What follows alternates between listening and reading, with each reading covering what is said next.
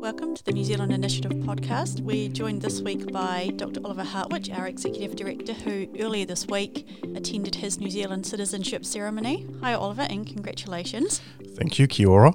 How does it feel to, to be a Kiwi? Uh, finally arrived, I guess. yeah. So, I guess um, I thought today we could have a chat about your journey to becoming a Kiwi and why New Zealand and how you got here, really. Okay, let's start. Where should we start? Germany.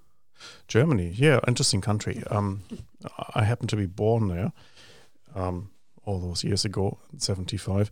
I grew up in Germany and um, I spent the first 28 years of my life in Germany, with about one year exception when I studied for my PhD in Sydney. Um, and I think I had never really planned to leave Germany, it just happened. Doing so, doing your PhD in Sydney, did that was that part of the reason you decided to move there? No, it was a bit more complicated. It's my wife. Uh, it's my wife's fault. so it always is. yeah, it is. It, it just happened. Um, I learned foreign languages at school. I started with a really useless one, Latin. Um, I couldn't talk to anyone in Latin. Um, I had this from year five. I still think Latin is a fantastic language to learn, but um, practically relatively limited. And um, from year seven, I had English. And um, I wanted to learn more English than just my school English, and that's why I wanted to have pen friends. And uh, I ended up with a pen friend in Australia. It's a very long story how I got this pen friend, but anyway, this pen friend's not my wife. And so we were 16, we started writing to each other, and uh, we wrote really long letters. We had a pen friendship for eight years, and then we met we finished a pen friendship and we had a long distance relationship instead. And that was why I started in Australia. So it was actually, um, yeah, it, it was my wife and she drew me to Sydney. And I spent about a year at the Sydney University Law School. Then I returned to Germany, finished my PhD. And then the two of us, we decided uh, we needed to finally live together somewhere. And that compromise happened to be London because she could easily get a visa and I didn't need one because at the time Britain was still part of the EU. Um, that would be different today. So we moved to London, had a good time in London, four and a half years. And then at the end of that time, we decided we wanted to have a bit of a better quality of life again.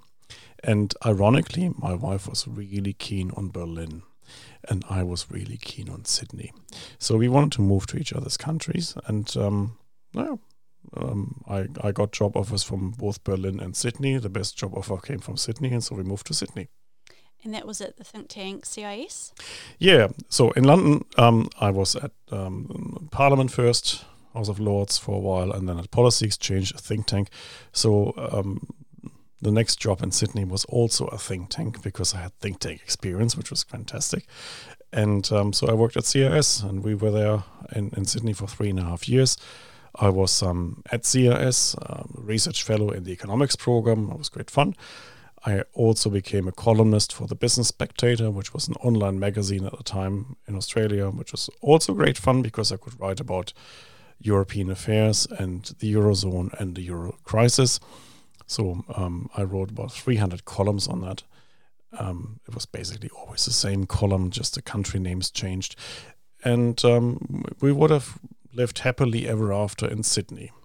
And then I got a call from New Zealand. The the offer was, um, or the, the question rather, would you be interested in potentially leading a think tank in New Zealand? And um, that sounded interesting, except I didn't know New Zealand. Well, kind of. I had spent um, two short visits in this wonderful country of ours, and um, always on speaking engagements um, as a guest of the Business Roundtable back then.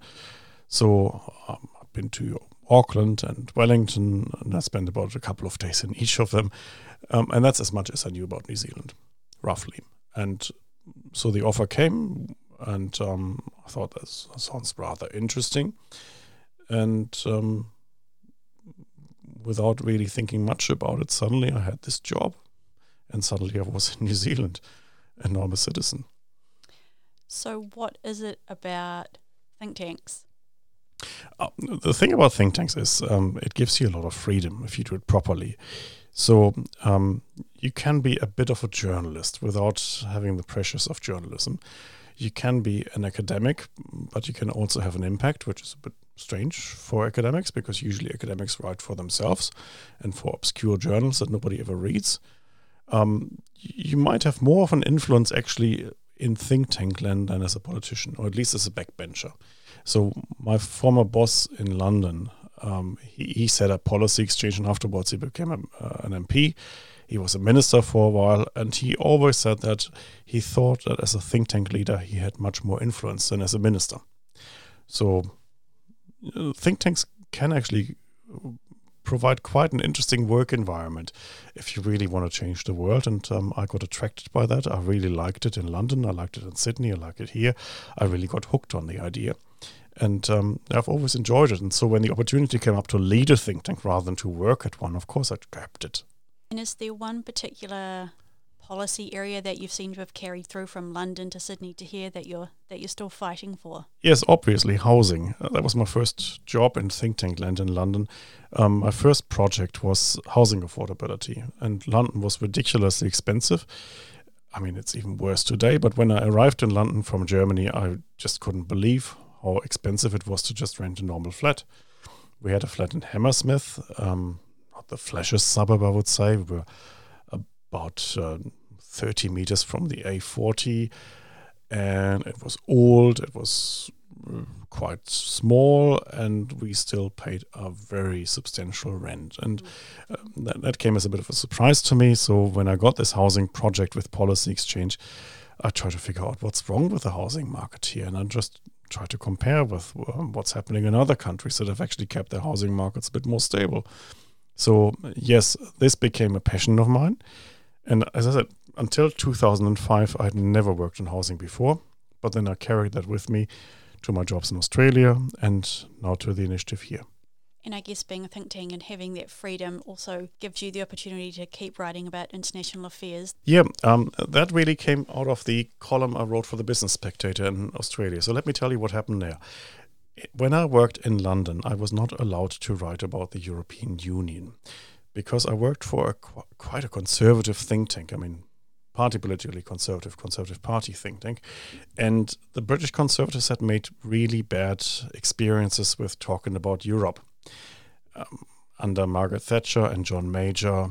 So talking about Europe was difficult.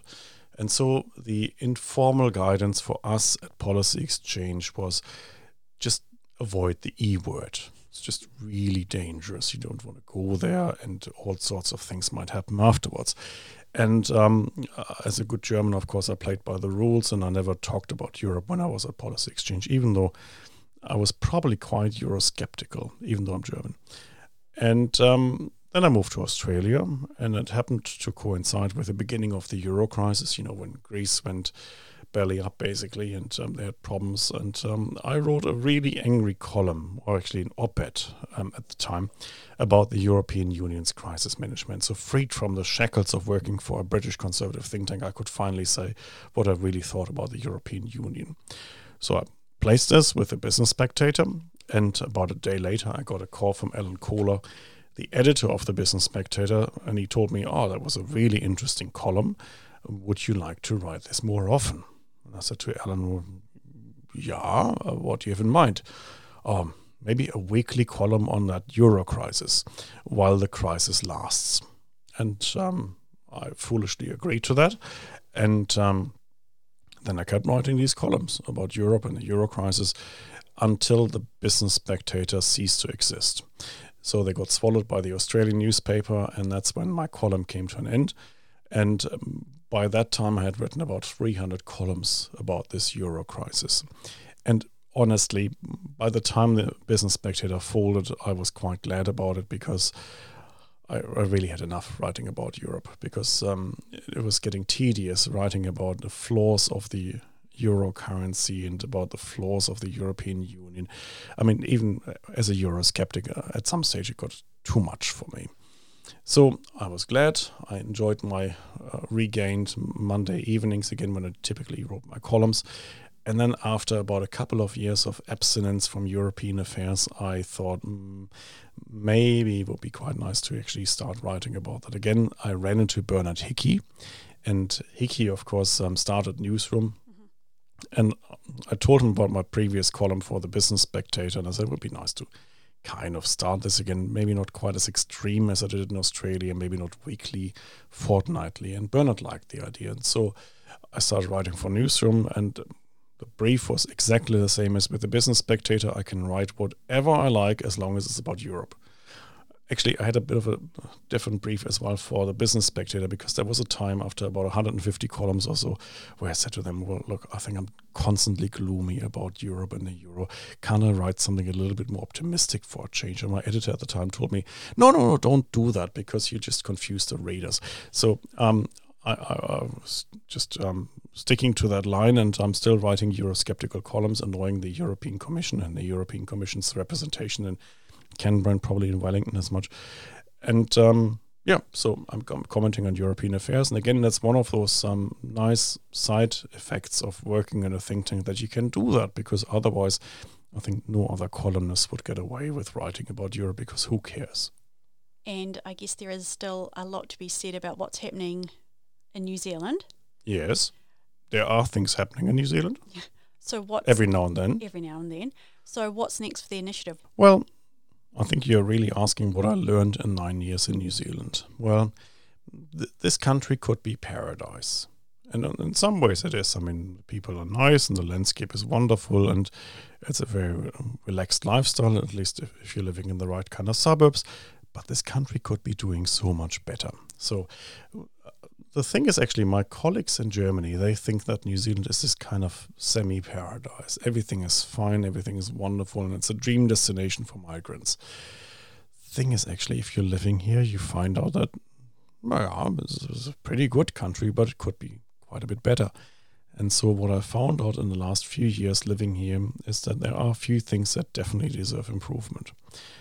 One, the issue that we have already talked about, housing. I think it's it's a bloody unaffordable country, um, on par with Britain, perhaps even worse these days. So I think we need to make housing a lot more affordable. And it is actually staggering that in a country like New Zealand, I mean, well, the physical size of Italy, we haven't managed to keep housing more affordable. We're only using about 0.8% of the land in New Zealand for development, and yet we have the most unaffordable house prices in the world something's not quite right here. So I would like to change that because I think it's a scandal that ordinary New Zealanders can't afford their homes anymore.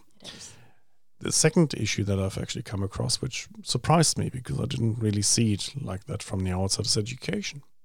So, really, 20 years ago, when the first PISA study came out, New Zealand and Australia were seen as global leaders in education, alongside with Finland, for example.